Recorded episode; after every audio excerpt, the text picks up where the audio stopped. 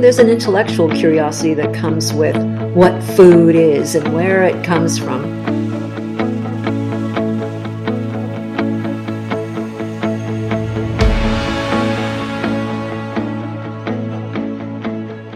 Welcome back. This is your host, Heather. Diversity on Fire is on a mission to inspire new thoughts and dialogue by sharing our open conversations on all types of diversity related topics. My guest today is Lynn Bowman. Lynn is the author of Brownies for Breakfast, a cookbook for diabetics and the people who love them. Lynn has a wealth of experience to share and has been the recipient of awards as a creative director in Silicon Valley and has worked with numerous within numerous industries. She now lives on a small farm in Northern California with her husband and is known as the glam grandma who gets to help you eat your veggies. Welcome to the show, Lynn. I'm really excited to be with you, Heather. You know that we've already talked about it. We we think we're hot stuff, don't we? we know we're hot stuff. Yes, because we actually made the connection. We're podcasting and we love it, both of us. So yeah, here we are. Absolutely. I always start the show because, of course, my intro about you is really just a super brief highlight reel. So I always like to show to start the show by opening it up and letting you tell us a little bit more about you. It gives us an idea on your perspectives and so if you can share some things like family dynamics, cultural religious background, important things what? that shaped Lynn. Well, you know what? The reason I am talking with you now is we connected over the subject of age, which to me and people are a little funny about it. You know, it's almost like you can talk about religion now and you can talk about money now. Salaries are becoming more transparent and everyone wants to talk about sex all the time and we can go online and do, but age, whoa, right? That's, that's kind of creepy for people. And so, and, and I, I have to kind of color everything that I say by the fact that I'm old. And I love, first of all, being old. I'm proud to be old. I feel privileged to be old, but I will be 77 in a month. And in a lot of people's worlds, that's like, oh, dang, that, you know, you, you're over the hill, girl, right? You are done. And if you pay attention to how things are phrased out there in the world, things uh, like how to do this and that, you know, if you're 50 or 60, but it kind of drops off. Like, you know, you can't possibly want to know how to do lipstick or or remodel your house or whatever after you're 70 years old. You just you can't possibly have any interest in life anymore at that point. And in fact, and I just got back from a medical appointment, um, uh, a PT physical therapy appointment, and you know, you have to really fight for yourself in the medical community to get anyone to see you as anything other than this old lady, right? So it's it's part of the diversity discussion, I think, Absolutely. that we have shoved aside, and I can't really speak for old men, although I'd like to in some ways. Um, I will speak today only about old women, particularly because we play a different role in society. And I love being a grandma. By the way, to me, that's an honorific. I I love it. I it's the most important thing maybe I've ever done with my life was to do those things which led to me becoming a, a grandma. And grandmas are traditionally the carrier of story. We're the ones who pass it along. And we also cook. Um, right? Which, uh, as you know, I'm all about too. I don't really love to cook, but I think cooking is as important as anything else that we do in our lives. Absolutely. And I want to get to that afterwards because I have questions about this. But before we jump into that, I'm curious when I'm looking through, right, your your kind of list, and I'm sure this is not all, and this is certainly is not all that encompasses you, but you had such an interesting variety of professions: makeup artist, screenwriter, legal journalist, wedding planner. Wow. Like what what um had your interest in so many different places? For one thing, we did not I, I graduated from high school in 1964. And we women did not have a plan you couldn't have a plan. There was no plan to be had. So what we did was we took jobs wherever there were jobs to be taken. And I didn't want to do secretarial work. I didn't want to be a nurse. I didn't want to be a stewardess, as we call them in the day. And I had trained, I my education was more in art um, and liberal arts. So I, the first job that I was able to get, and we used to have the way you got a job, was that there was help wanted men in the newspaper and help wanted women. So you, of course, would look in the help wanted women part and find the most interesting things. And so I had my first job in an advertising agency in 1966 as an illustrator and um, a sort of production artist. And what happens is you just sort of whatever is available, you you do. Um, that was how we operated back in the day. So if a friend was doing was working on a movie and said, "We need somebody to do makeup," do you, yeah, I do makeup. Okay, you know, or I, I need I, I have a walk on here for somebody that okay, I'll do it. All my friends, I I was in L.A. I grew up in the Los Angeles area. Holly, I was born in Hollywood, actually, of all the nutty places to be born. So that that was the company business. You know, that was what everybody was doing. If I'd been somewhere else, it might have been logging, you know, or, or um, hay mowing or something. But but where I grew up, it was movies. So all of the things that came along, and I wrote screenplays and um, acted you know, sometimes a very small part, right? And I was never particularly interested in acting, but I loved being on the set and I loved seeing how things were going and, you know, wanted to be part of my friends' projects and got an education doing that. But I was always more interested in behind the camera than in front of the camera.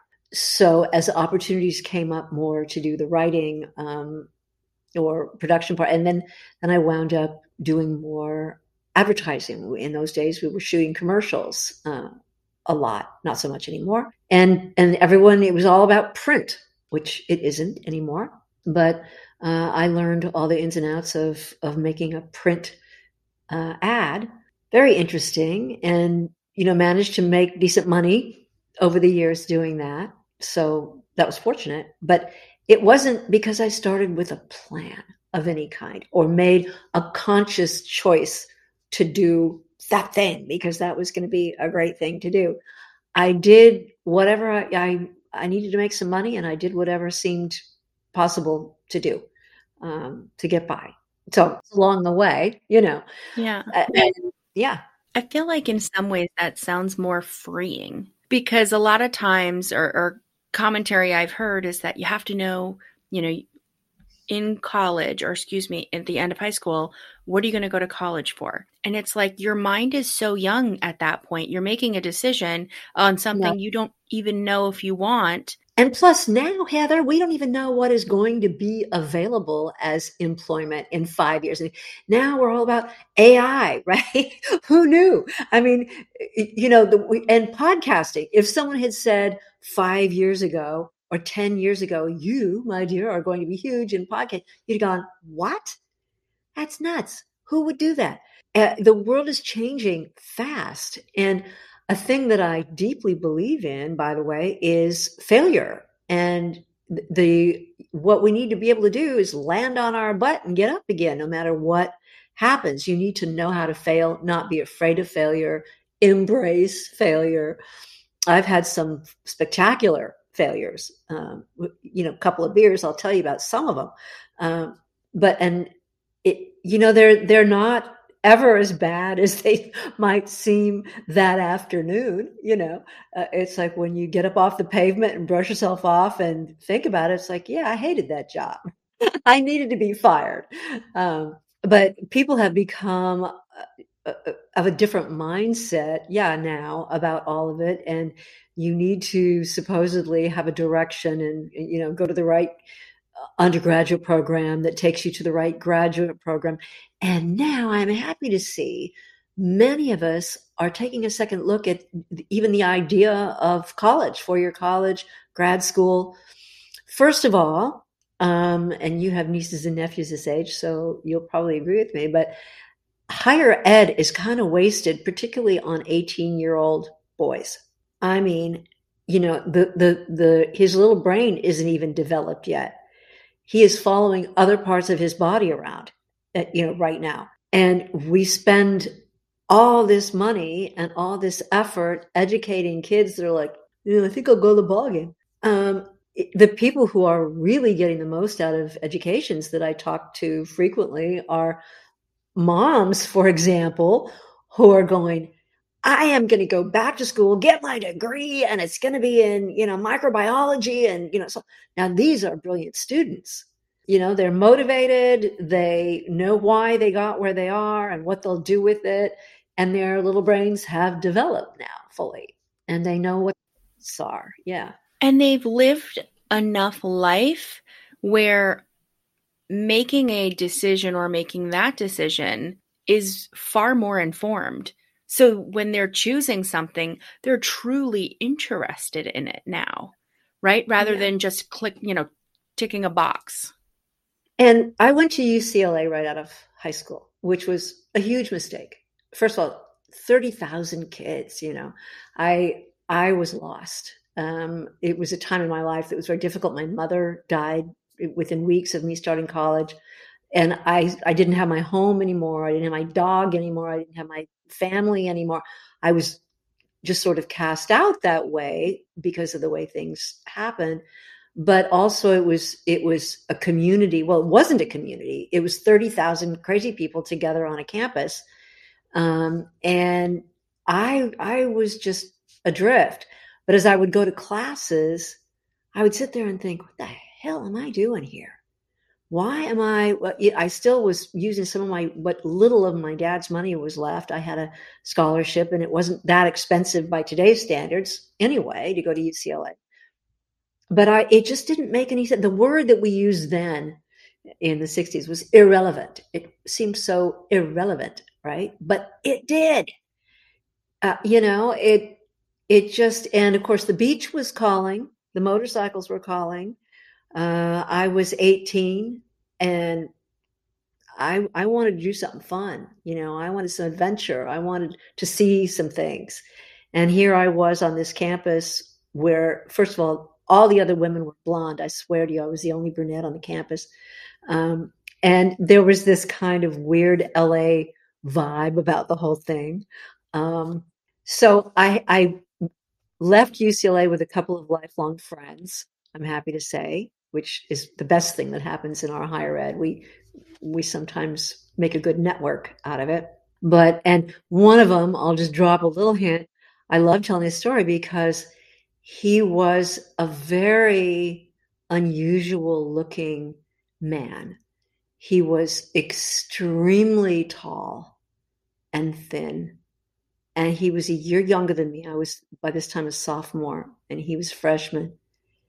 And we connected in English class over what he was writing and what I was writing, and he would bring poetry and all this stuff.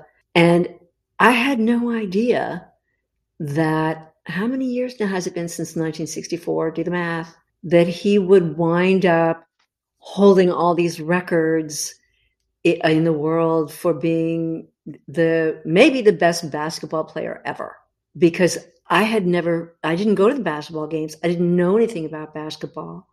All I knew was that this guy was an, an amazing mind and an amazing soul and I really connected with him. And uh, in those days he was Lou Alcindor and he became Kareem Abdul-Jabbar. Oh wow, okay. He like me, I mean he he was a fish out of water you know he was so gifted and and talented and so smart, but he was like somebody from another planet, and so was I. So um, that was the best thing that came out of UCLA for me. Uh, I'm happy to say. I feel like those are the best connections is when you feel like you're out of place and you can connect with someone else out of place and it's almost like you give each other a space. Yes. You know, you create your own. You do. Yeah. Yeah. So I, I want to go to. We haven't talked about. We did actually an episode. Um, I want to say in 2021 on food topic, but we haven't done it in a while. So I'm interested to dig a little deeper into this. First and foremost, how does someone who doesn't even really like to cook become a cookbook author? And helper of all things food and t- teaching people nutrition? How does that happen? Well, two or three things. One, I've always loved to eat. okay, well, helpful. That's and a lot of people don't. I mean, a lot of people are really they'll shove food down, they get hungry, but but they don't really groove on the process of eating. And I always did. Um, so that's one. Two, I was the single mother of three kids who needed to be fed, uh, all very close in age, all you know, wild and hungry. So there was that. And then three, I never had any money. So I was going to have to source the food and cook it myself.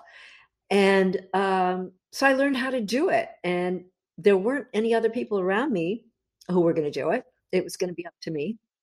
And in the process of that, you know, there's an intellectual curiosity that comes with what food is and where it comes from. And starting about the time my kids were born in the mid 70s, this kind of new awareness began culturally in the United States around food, starting with uh, Panisse, with Alice Waters, with some other people, and Julia Child had been operating for a while, and she was out there talking about what food really was and what it could be, and and um, there were other a few other health writers, and of course Rachel Carson had come. So there was this coming together of thought about food being more than just food, and at the same time we were kind of silently unaware of how damaging the food that we were buying at the grocery store was for us. We were just at the beginning in the 60s and 70s of this literally, it's a pandemic of bad food reactions. We have chronic disease just totally out of control in this country as a result of the crap that we are eating big food, packaged, processed food. And I'm sure there are people out there still who would argue that that's not a big deal, that that's not really the cause, and so on. But there is so much science now continuing to come out about the addictive nature of processed food, sugar, sugar, sugar, fructose, um, processed sugars, and um, high fructose syrups, and all these things that go into processed food. I don't think there's really any question that this has caused most of the heartache that's involved with.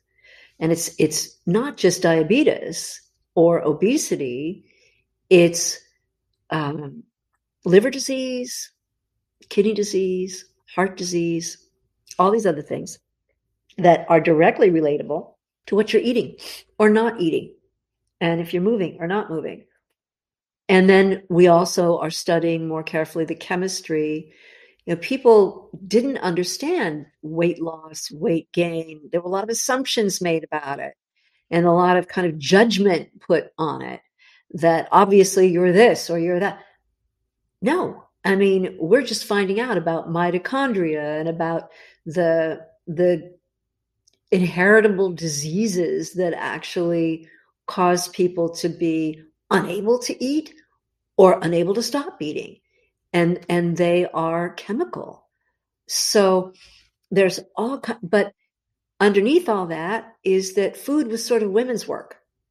Nutrition was not even a subject worthy of study. If you were studying medicine you were studying medicine. You were learning how to prescribe medicine. And you were also learning how not to sleep, which fascinated me. The more I learned about how important sleep is and how you absolutely cannot heal, there's your your cells cannot heal themselves unless you are in deepest sleep. That's when you your cells do that work.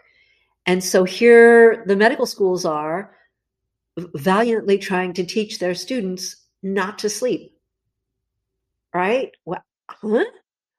Um, so it's it's a bunch of stuff kind of starting to come together now. I'm happy to say because I'm not dead yet, so I want to enjoy all this. And let's talk about that. Longevity is a new area of study that, that is very exciting. There are a lot of interesting people in the field, a lot of people talking about it on podcasts and YouTube and so on. And of course, a lot of other people are going, well, why would you even want to live a long time? Because I don't want to be old in a wheelchair. And so, what we're really talking about is keeping our good health and our good lives longer if we can. Or another way of looking at it is no longer enduring a horrible senescence at the end of our lives. Because I don't know if you've had a conversation about this, Heather, but I, especially the men that I know, they all think they're going to die suddenly in some valiant way. They all think that they're going to go off a cliff and a car or fall out of an airplane or off a mountain or something or die in their sleep. And I can guarantee statistically that that's not so. that's that's not how you're going to die. You're going to you're going to decline, honey. and it could be a long decline. And none of us want to look at that, you know. I think that's so fascinating that you just said that because I so the conversations that I've had it hasn't been explicitly said that this is how I think I'm going to die, but the that is the air of how it's convert. You know, that is what people say. I don't even want to, as though you have a choice. Like right. you're going to go with. Well, I mean, as a general rule, you're going to go when you're going to go. So the whole point of looking at it in in the way that you're talking about looking at it is that we do have a choice of, of in a lot of ways how that looks based on how we behave and the things that we do earlier in life. You bet. Yes. So, and again, you know, I don't want to be judgy about all of it, although I could be I wanted to be. You know, I, I have that ability. I'm a grandma, right? I could be judgy. People uh, now, what what's happening is everybody's hooked up to dialysis machines, right? It huge industry, dialysis, millions and millions of dollars. Why? Because you're diabetic typically. So, and you you didn't know maybe you were diabetic and you didn't control your diabetes or going it and so your liver's gone and your kidney's gone and you're hooked up to this machine so for 5 years or 10 years you're paying an enormous amount of money to be kept alive and your family's driving you there and they're dealing with and they're feeding you and they're and that's your senescence that's how you are on the road to death right there. And I don't know about you, but that's not what I want. No. And if I have a choice, and I think I do, I'm not going to choose that. And I think that an, a, a really solid scientific argument is being made every day, many arguments, that you do have a choice. I'm someone, I was diabetic. And technically, I'm still diabetic. If I fall off the wagon, if I'm naughty, if I don't behave myself, I'll be diabetic again in a heartbeat. But right now, my blood glucose is right down with normal. I'm I'm normal, whatever that is, right? As normal as a grandma can be. I'm normal. And I did that. I made a decision that I was going to find out how to do that. And I did it. And I've helped other people do it. And I believe that many, many, many more people can and should do that for themselves and for their families. People don't think about what ill health costs in money, in time, in grief, in productivity, in every measure. What how much what does it cost for your sorry rear end to be in bad shape because of your own choices? It's your family that pays that cost. Uh, you know, you in a way, but it's the caregivers. It's the people making up for what you're not able to do. So you said you've you well you've essentially figured out how to manage and i'm just going to use this word although you said if you're bad if you're naughty you might get knocked off the wagon but you've right. essentially found a way to reverse that diagnosis for yourself effectively in the way that you live your life so yes. when did you get that diagnosis and how long did it take you to navigate that i got i knew because heather i had gestational diabetes it was decided after i delivered a 10 pound baby boy um, and had gained 60 pounds of the pregnancy. In those days, they didn't test you for a lot of things, and the docs were all men. So it was a very different situation. Um, but I was told that I probably had gestational diabetes. And so I needed to watch myself. And if, and as I got to be 40 or so, I would probably develop type 2 diabetes because I, that looks like a hereditary thing in my case. So I was watching it, and and my mother had died young, as I already mentioned, and so I had a real sensitivity. I had three little kids, single mom. I was not going to leave them. I was not going to uh, be absent in their lives, and so I would ask to be tested, and people say, "Well, you're not overweight. You know, you're okay. You're young. It's all right." And then finally, someone gave me the test, a hemoglobin A1C or whatever it was at the time, and sure enough, I was in diabetic territory. So I started learning wrongly, rightly. I mean, I got some shitty advice. I, you know, I, I read some stuff and was kind of figuring my way through it. Um, they didn't even give you in those days, they didn't give me a, a, glucometer. I had no way of testing myself. And I had to ask for that. Did, don't you want me to do this? Isn't it? You know, I, I had to keep pushing because I was young and oh, well, or by diabetic standards, I was young. And another dirty secret about medicine docs never expect you to comply. They don't expect you to take your meds. They don't expect you to do whatever they tell you to do. And typically, you don't. They don't know how to get you to do it in many cases, or they don't have time to include that with what they do especially now. I mean, they, you know, they've got 15 minutes to see you and then it's bye bye. And then you get sent to a nutritionist or physical therapist or whatever. But um, I was determined to kind of figure it out and to do, do the best I could with it. And I'd ask a lot. Of, I was an annoying patient. I would ask a lot of questions and push to get more tests and figure out what was going on. So it became a study for me, a curiosity. And of course, I'm also just you know, what are we going to say? I, I was a pest, right? You were an advocate for yourself. Thank you. I was an advocate for myself and for my children. So uh, I kept my weight off pretty well, which in diabetes, that's what, you know, it's like if you could just lose that weight, you know, if you would just get the weight off, then you'd be okay, which there's some uh, discussion to be had around that. But um, I did all right. And then I had a, a real bump forward when I went to a, uh, a conference in 2019. This isn't that long ago. It was the Plantricians Conference, and it was docs from all over the world who heal with food, and which made them renegades. Uh, you know, these were guys. Some of them are names. You, T. Colin Campbell, you might know his name, or um, Dean Ornish had been uh, reversing heart disease for a long time, but they were they were not mainstream medicine. They were kind of on the outer edge, and so I, of course, had to go to Oakland to this conference and see them and hear them, and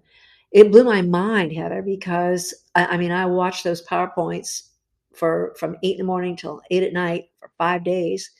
Not a thing I love to do, but it was fascinating to see the data that had now been accumulated by these people about food and disease, food as medicine. And so I uh, I walked out of there a vegan, which I hadn't been, but I decided to experiment with myself. And for a year, I did not. For the first six months, I can absolutely tell you that I had just been tested, so I had all my fresh blood work and everything. And for six months, total vegan, didn't slip off the wagon one time. And my numbers improved in a way that they had never improved. Suddenly, I, I really had a drop in hemoglobin A1C. And so that was a head turner for me. It's like, whoa, there's something here. I will tell you, let's skip to now. I am not vegan at this point. I absolutely support anyone who is. My cookbook is written so that if you are vegan, great. This tells you how to be a good one, a smart one, a healthy one uh, because so many people who are vegan are eating crap. They're eating sugar and processed flour and so on, which is not going to find health for you. So, uh, and I've, I've experimented with more of a just a plant based kind of vegetarian thing. I've experimented with adding fish. And I now actually, I also did a brief stint as a carnivore just to see, because there are a lot of people out there and I'm the only person stupid enough to be my own, um, you know, subject for this research. But there are a lot of people out there on YouTube and everywhere talking about carnivore being the optimal human diet. And then you'll tr- change the channel, and here's a vegetarian guy going, This is the optimal human diet. And then you'll change the channel, and the vegan guy's like, This is the optimal human diet. So my next book is going to be about who's right. And it's it's all fascinating to me. Just fascinating. And especially because here we are thinking we're so smart about going to the moon and, you know, AI and all this stuff, and we don't know what the hell to eat still. Oh, I'll tell you what. That that speaks to me so much. I I actually love to cook. Interestingly though, I I love to cook for other people, right? So I won't like do a whole cook if I'm only myself. But like it's interesting how many times in my full adult life I think to myself, I have no idea how the hell to feed myself. And there's so much information out there, and everybody's right and everyone's wrong. And it took me a while to realize that maybe vegan's right for you and it's not right for me. Maybe carnivore's right for you and it's not right for me because I'm I need to find what works for me that is maintainable and consistent and not what you think I should do right now. And with all the paleo, keto, all this, first of all, this is this is a granny book about okay, here's what you eat. This is what you eat. And essentially, Heather, it's eat what you have. Eat what you can get that is well sourced and, and from a solid source. Don't eat poison. Don't eat crap. Eat real food, whole food. That's it. And we are all different. And you're going to find that you're happier eating more of these particular kinds of dark green vegetables and that you really need to avoid those fruits because you're going to have a reaction from those. That's what food is. We our genetics dictate that that our guts are not all alike and our environment dictates that our guts are not all alike because we're taking in signals all the time from the bugs that are out there and the microbes that are out there and the birds that are pooping on our dirt and all of it is information for our microbiome, our body, and we are all different.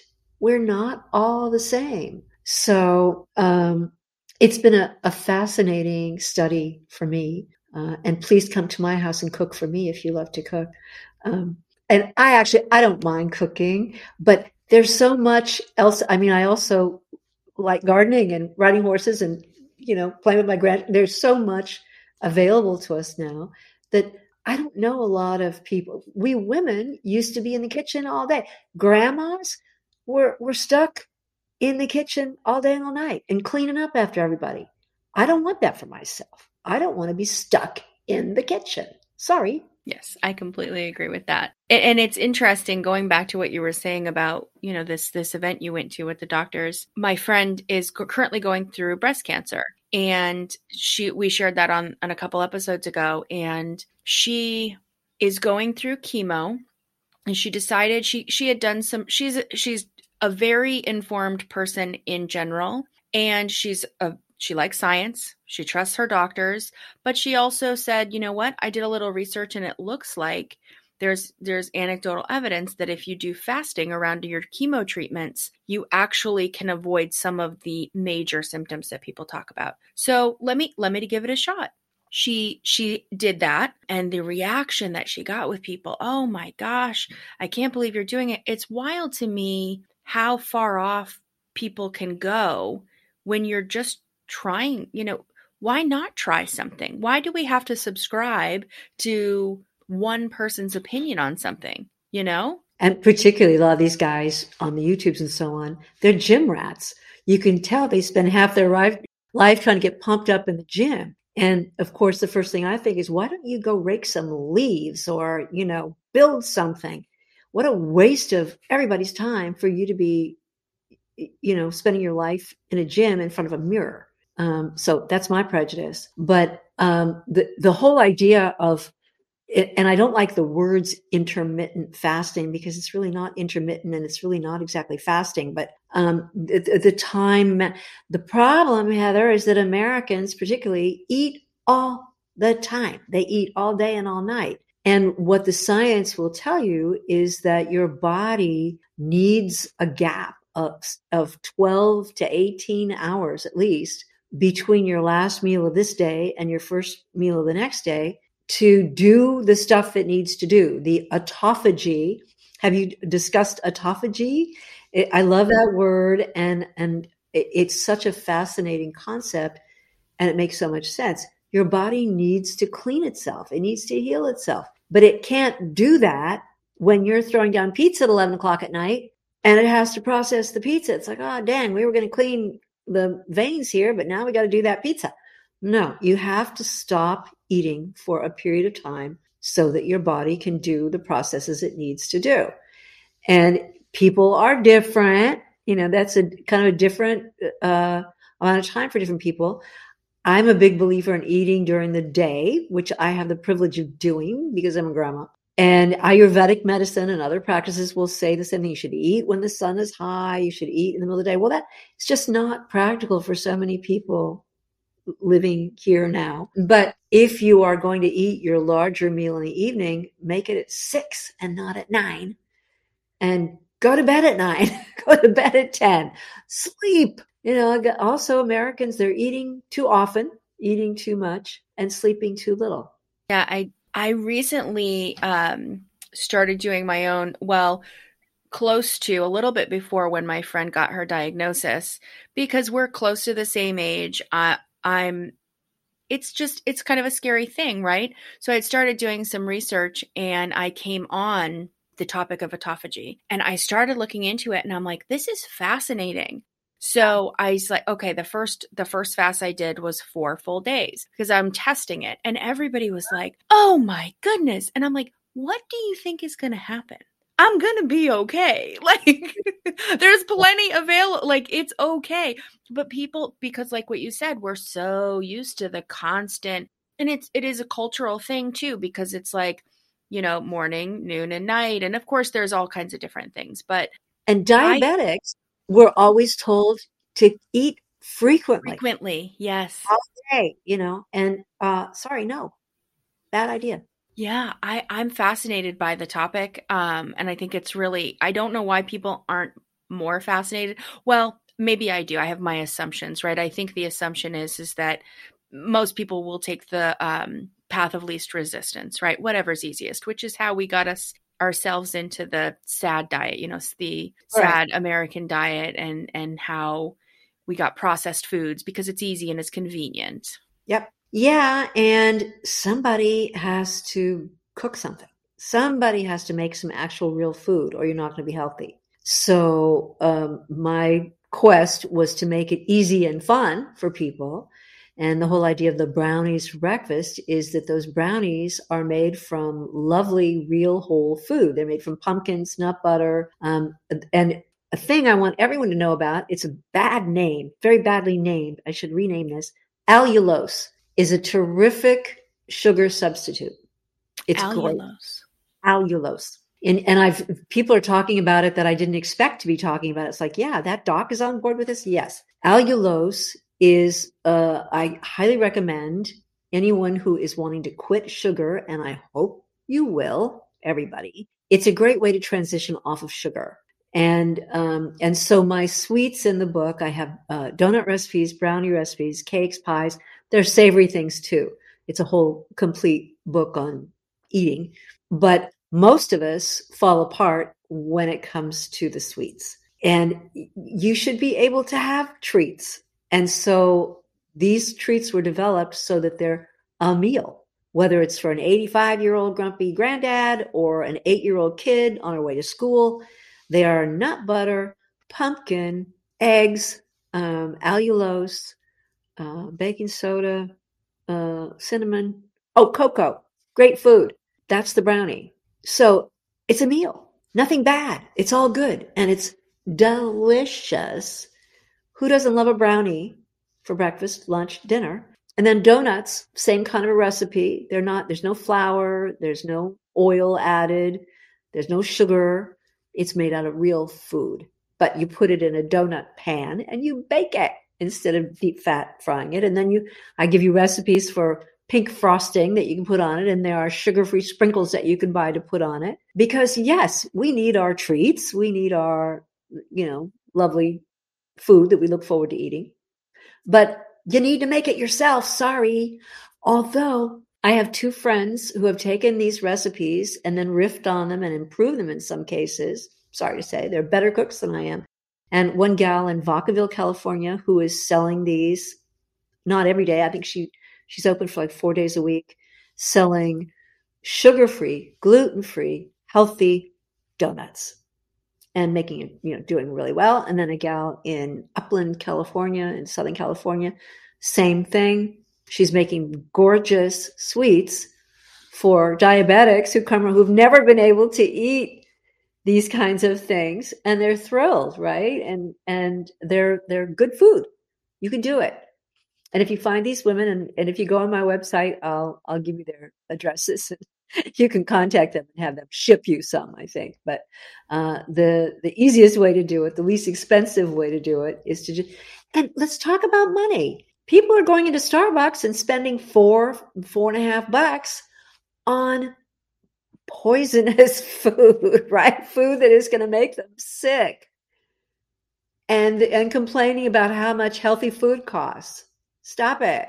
If you make these yourself they're they're 35 50 cents a piece yeah i've never understood that when when the complaint that healthy food is so expensive. I've never understood that. i really haven't because whenever you come out of the grocery store and you've shopped the produce section you can come out with bags and bags. You know of course if you're going in and getting like 15 dragon fruit like over here those are really expensive. But but then of arugula, big bag of arugula, two bucks, right? And you can eat several days out yeah. of that. Yeah, and I laughed about when pandemic hit. People going, "Oh, the shelves are empty. What are we going to eat?" You know, and I would talk about being totally alone over there in produce. It's like here I am. There's plenty of celery. There's lots of lettuce and cabbage and um, kale. Come on, come on over to this aisle. We're good. Well, that's not the path of least resistance, though. You have to, under, yeah, you have to be willing to learn how to use it. And it's not hard. Mm. It's really not hard. It's pretty easy. And, and my recipes, because I'm a lazy cook and a messy cook, my recipes, if you kind of mess up and you don't measure quite right, it's, it's okay. It's still fine. It'll know. work out.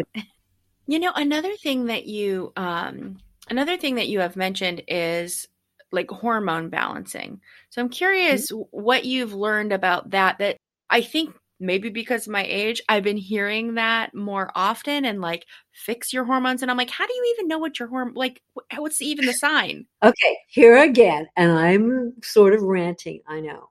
But because men don't go through menopause, even though it's called menopause and we kind of wish they had to go through menopause, um, medicine has not paid really any attention to the fact that women have this disruptive, difficult, often period in their lives when their hormones change dramatically. If men had this, there would be over the counter things up. I mean, there would be shelves of things to fix this. Uh, but because it's females, it was like, oh, honey, shut up. You know, uh, you're whining. So very interesting, Heather. The cover cover article in the New York Times today was about hormones and menopause. Yes, it's finally news. And what's interesting is um, I have a friend, Dr. Selma Rashid, that just put a book out a couple months ago about this, and we've been talking a lot um, about it because women need to know. And I'm happy to start spreading the word with her that a lot of misinformation got spread a number of years ago about hormones and the fact that they, to a tiny little infinitesimal degree, made a blip on one study that a couple of women in a billion woman study got breast cancer. But the numbers were misinterpreted. They were discussed in a way that wasn't clear. And all of a sudden, people were living in fear of estrogen causing cancer. So now, fast forward many years later, people are saying, wait, those studies were really flawed. That was stupid and this and that. Because now bone, be, because I'm sorry, and this is my, this is Grandma Lynne's theory, we now have a lot of women in medicine, more women graduating from medical school than men. So all of a sudden, these women are going, wait a minute, this is crazy. And so now we're paying attention again. And there's also a big one of the products that came out of the earlier attempts at uh, hormone therapy was Premarin that was made from horses' urine. Well, now what we're talking about is bioidentical hormones, hormones that are chemically the same as women's natural hormones. And they are not, you can't ingest them and get a good effect. You can't stick them in your nether regions and have them, you have to actually um, apply them to your skin in order for them to be processed the right way and take effect. So this is something you're going to be hearing a lot more about. I am not an MD. I'm not an endocrinologist, but I know some and have lunch with some.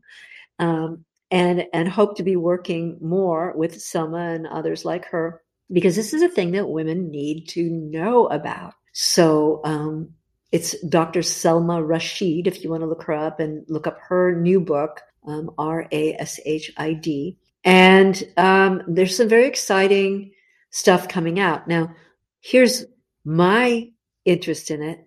You never hear it. So, this is for women who are 40, 50, starting into menopause. And then they've done some testing on women who were way past menopause in their 60s. Is there anything out there that even includes a discussion about women 75? No, they must all be dead. Or why would they care about hormones? Because they're so old, right?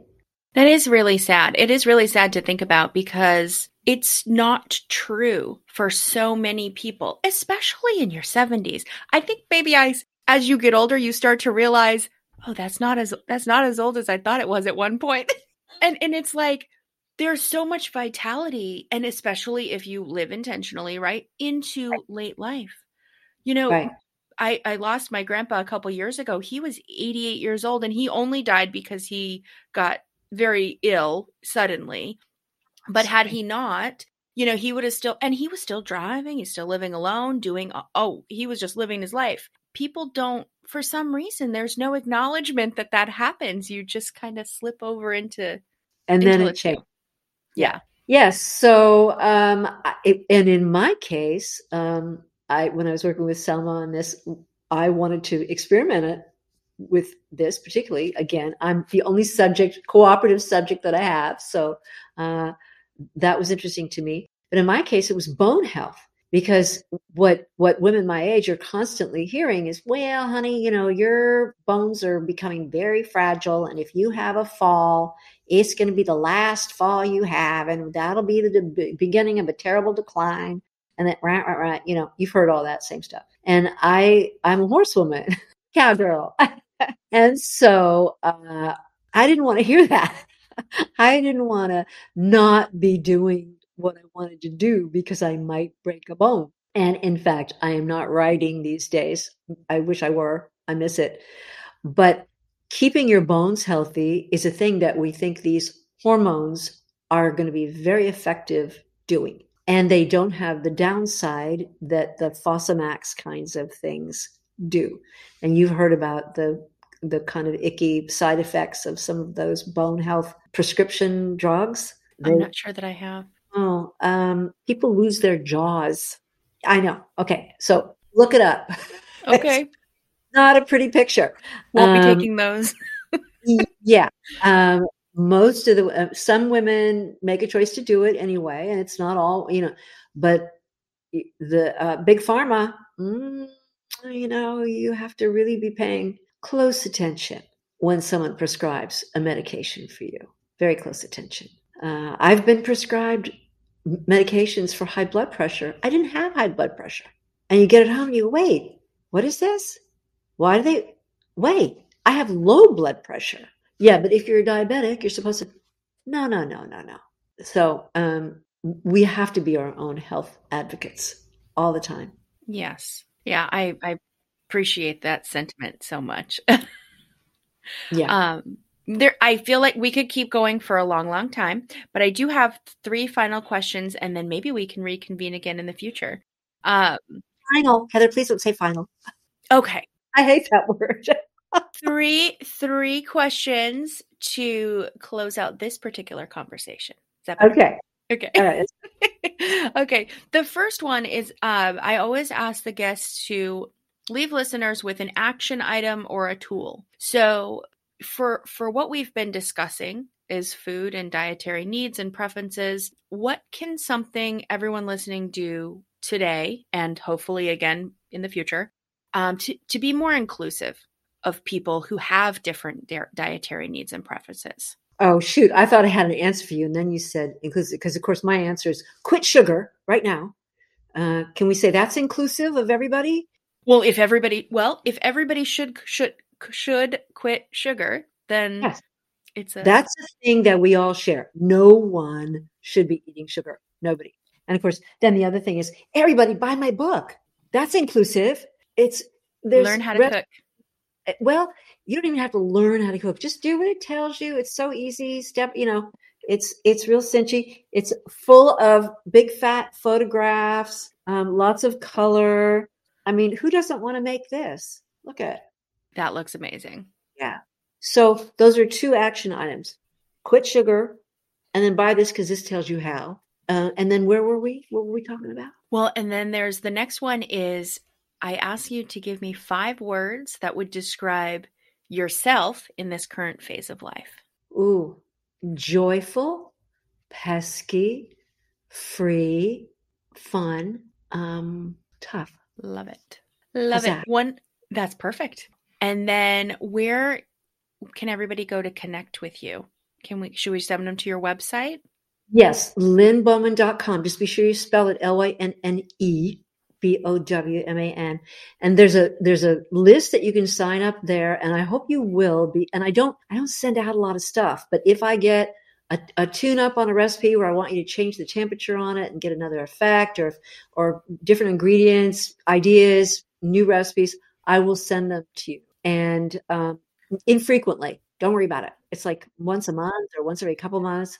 But i i like hearing from people. I like getting pictures of what you make from the book. It helps me a lot and it gives me meaning. And uh, and then ask me questions. There's a, a contact form on my website that i look forward to hearing from from people you know ask me questions about diabetes about sugar about eating about anything that you think um, would be helpful to you. I, I love talking to people about how to get their kids to to eat right? Um, and uh, and my advice is probably a little different than some people's advice. So uh, parents particularly i'm all about it and want to help you and support you.